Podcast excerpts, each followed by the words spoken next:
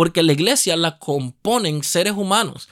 Y los seres humanos cometemos errores, somos imperfectos, eh, pecamos todos los días. Hey, hola amigos, hoy es sábado por la noche. El podcast. Un podcast donde estaremos hablando temas de interés para esta generación. Bienvenidos. Muy, pero muy buenas noches amigos y amigas de este increíble podcast sábado por la noche. Yo mismo me estoy aplaudiendo porque ni yo me creo que ya llevamos cinco episodios transmitiendo uno tras otro. Es increíble. Para mí es algo genial porque todos sabemos que en algún momento eh, nos entra el desánimo, nos aburrimos, tantas cosas que, tenemos también fuera de, de, proyectos personales, trabajo, iglesia, familia, amigos, otros proyectos. A veces nos quitan el tiempo y terminan desmotivándonos de las cosas que tenemos que hacer, pero es increíble.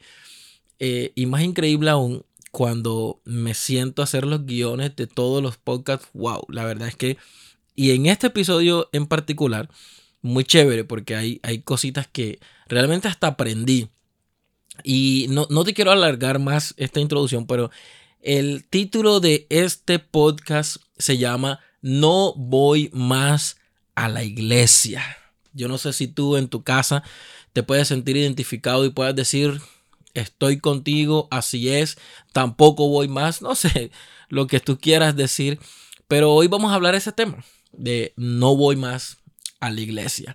Y yo creo que, todos hemos tenido malas experiencias dentro de, una iglesia, dentro de un grupo religioso.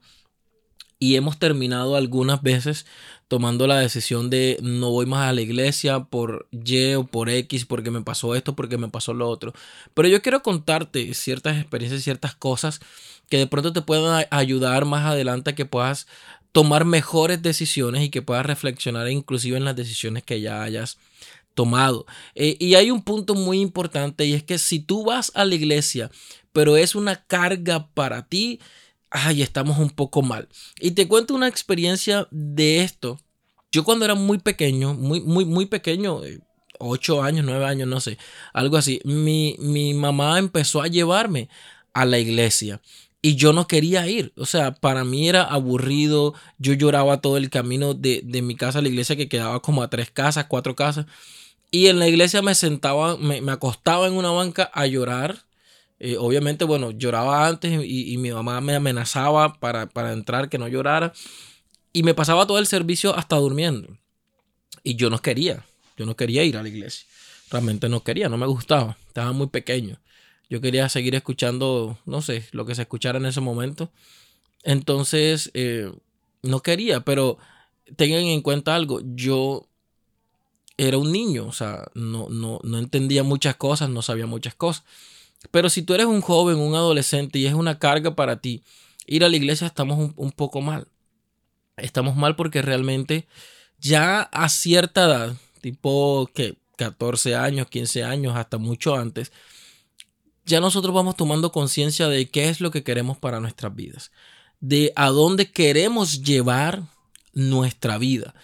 Eh, si queremos dejarla llevar por los amigos o no. Y hay una frase popular que dice que las malas eh, amistades corrompen las buenas costumbres. Hay gente que dice que no, pero yo sí lo creo. Yo sí lo creo porque eh, eso, bueno, eso también va en parte a la persona. Pero de tanto insistir, pues se cometen errores. De tanto insistir, se anda como la otra persona que, que, que juraste en algún día no hacer. Y, mucha de la frustración de la gente que va a la iglesia es porque están haciendo algo dentro de la iglesia que no, no te gusta. Porque estás haciendo algo que simplemente te dijeron, haz eso y tú lo estás haciendo, pero no te llena, no, no, no te sientes completo haciendo eso. Y si estás haciendo algo que no te gusta, estás mal puesto dentro de la iglesia porque la iglesia se trata de, hacer las cosas que a nosotros nos gustan, de, de, donde Dios dice que nosotros podamos estar a través de nuestro líder y de nuestros pastores.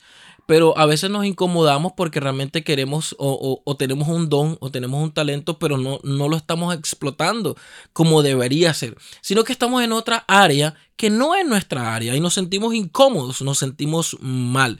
Entonces ahí, hay un problema de inconformidad y no estamos como muy, muy completos haciendo las cosas que hacemos. Claro, eh, eh, no estoy diciendo que no las hagamos para Dios y que no las hagamos con amor, pero realmente les pongo este ejemplo. Si tú eres un, genial futbolista, pero te tienen eh, jugando qué sé yo, o haciendo natación o ciclismo, pero tú en lo que te destacas eres bueno haciendo eh, eh, eh, fútbol. Entonces, ¿qué pasa? Vamos a colocarlo donde él es bueno, jugando fútbol. No sé si me, si me puedo entender y ojalá hayan algunos líderes de iglesia que me estén escuchando, porque esto es una verdad. Y, y tú como, como asistente a una iglesia, tú también tienes que decir, yo, yo hago esto y quiero, y quiero aportar en este área. Pero también a veces hay que salirse de nuestra zona de confort y decir, yo quiero aprender eso porque hay una necesidad y quiero estar ahí. Entonces, hay algo muy importante también, que si tu líder tiene que luchar contigo para que hagas algo, ahí también hay un problema. Porque realmente, como te acabo de comentar, si yo no sé algo, pero veo una necesidad, yo debería decir, ok, no sé esto, pero quiero aprender porque hay una necesidad y quiero entrar a suplir esa necesidad. Entonces vamos entendiendo algunos conceptos de, de por qué a veces nos frustramos dentro de la iglesia. Y yo pienso y escuché una frase que me impactó y la, y, la, y la sembré en mi corazón y es que en la iglesia no existe gente fracasada, existe gente mal puesta. ¿Qué quiere decir? Que cuando tú no estás en tu área, que tú no estás donde eres feliz y donde tienes, puedes desarrollar todo tu potencial, te vas a frustrar, te vas a sentir fracasado porque no estás dando lo que tú quieres dar dentro de un grupo determinado. Entonces tengamos en cuenta esto porque los jóvenes y los adolescentes se desmotivan muy rápido. Entonces, ¿qué, debemos hacer como líderes, como gente que estamos eh, visibles y que vemos el potencial de los demás? Aprovechar eso y mirar si alguien es bueno en esto, eh, eh, enamorarlo para que pueda construir algo más sólido y que pueda permanecer mucho más tiempo en este lugar haciendo lo que él le gusta. Entonces, si tú no tienes pasión en algo que estás haciendo, rápido te vas a aburrir de lo que estás haciendo o de la iglesia o, o, a la congregación donde estás yendo. Y no necesariamente quiere decir que te fuiste de la iglesia, pero eres una silla más. Eres un objeto más, eres un foco más que se prende en los días de servicio y listo. No, no aportas nada porque simplemente no tienes pasión en lo que estás haciendo. Entonces es muy importante que nos podamos enamorar de cualquier cosa que estemos haciendo en la iglesia. Y quiero decirte que eh, a ti que me estás escuchando, que Dios tiene un propósito para tu vida, que Dios te hizo con un propósito, no de ir a la iglesia a buscar novio ni a buscar novia. Porque a, veces tenemos ese pensamiento, y las hermanas, las que cantan, las que tocan el piano, las, las danzarinas, están bien chéveres. No, no, Dios no te hizo con ese propósito. Dios no te hizo para ir a la iglesia a enamorarte con todas las danzarinas. No, no, no, no, no. Dios, escúchame, joven, jovencita que me estás eh, eh, aquí poniendo este podcast, Dios no te hizo con ese propósito. Dios te hizo con un propósito mayor, con un propósito de vida, con un propósito eh, en un camino de bendición, con un propósito diferente para que tu vida tenga un cambio y pueda transformar a otras personas, que puedan reconocerte porque eres un joven diferente, no para lo malo, sino para lo bueno. Entonces podamos entender que si yo voy a la iglesia es a darla toda. Ay, pero Luis Fernando, en la iglesia hay mucha gente chismosa. Ahora yo te digo, en un banco también. Oye, Luis, pero lo que pasa es que en la iglesia son embusteros. En tu universidad también hay embusteros. Es que en la iglesia el pastor no me saludó. Por favor. ¿Sabes los políticos cuando te saludan a ti? Solo en campaña cuando están en, elecciones. Eh, van a tu barrio, van a tu colegio, a tu universidad y, no sé, enamoran a tu familia, saludan, se meten en el barro más grande porque están en campaña. Después ni te conocen, te prometieron el cielo, la tierra, la luna, las estrellas. Y cuando quedan electos, no se acuerdan de ti, cambian el número de teléfono que te dieron y tú en campaña los llamabas y él sí llega, mijo, venga con la familia y esto y aquí, y aquí tiene un mercadito y aquí tiene un abanico y aquí tiene, y necesitas trabajo, claro que sí, vamos a anotarlo aquí. Y cuando quedan electos están perdidos. Entonces tú te quejas porque un líder o un pastor no te saludó X día en una congregación. No, porque es que eh, en las iglesias hacen esto y hacen lo otro. En todos lados hay errores. En todos lados hay problemas. En todos lados hay dificultad. Yo no te estoy diciendo que la iglesia tiene que ser perfecta o, que es imperfecta. Precisamente eso es lo que te estoy diciendo. Porque la iglesia la componen seres humanos. Y los seres humanos cometemos errores, somos imperfectos, eh, pecamos todos los días. Entonces nunca vamos a encontrar la iglesia perfecta. Si tú te fuiste de una iglesia porque en esa iglesia hacían algo que a ti no te agradaba, posiblemente en la iglesia a la cual vas ahora o te vas para otra iglesia, no hagan lo, lo que hacían en tu antigua iglesia, pero hacen otra cosa diferente que a ti tampoco te agrada. Entonces lo que te estoy diciendo es que una iglesia perfecta no existe. Mientras que los seres humanos dirijamos o estemos al frente como cabeza visible de congregaciones, la iglesia no va a ser perfecta. La iglesia tiene errores y muchos. Claro, Claro que sí. Cuando la miras desde el filtro del pastor, del líder, de la gente de la alabanza, de los que recogen la ofrenda, de esto, de lo otro. Porque sabes algo, eso es lo que tenemos los seres humanos que simplemente miramos las cosas superficialmente, lo que está encima, lo que está delante de nosotros, pero el Señor, la Biblia nos enseña que no podemos mirar las cosas como las miramos normalmente, porque Dios es quien mira los corazones. Y además de eso, que tenemos que mirar la iglesia desde el punto de vista que la mira Dios, mirando una iglesia perfecta, mirando una iglesia que cada día tiene que, que, buscar un camino de, de perfección y un camino en donde pueda ser sin mancha y sin arruga. Si estás en una congregación o si te fuiste de una iglesia porque el pastor cometió pecado, porque el pastor se la embarró, porque el líder hizo esto, en todos lados vas a encontrar lo mismo. O tú no conoces historia de que el vecino se la aplicó, le metió cacho a la esposa. El jefe tuyo dejó a la, el cantante que tú sigues dejó a la novia, se metió con otra, le hizo un...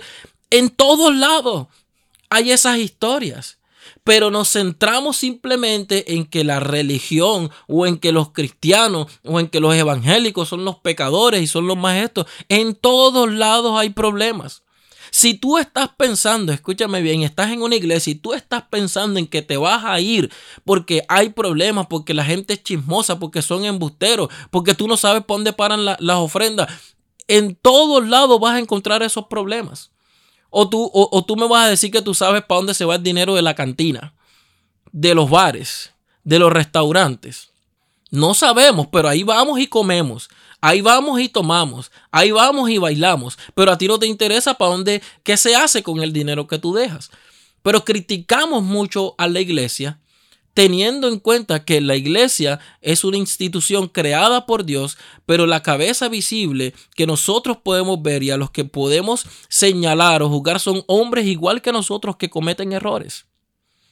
Ahora, lo que te estoy diciendo con esto no es que dejes pasar por alto situaciones eh, que van en contra de la palabra de Dios, no, para nada tú le tienes que rendir cuentas a Dios.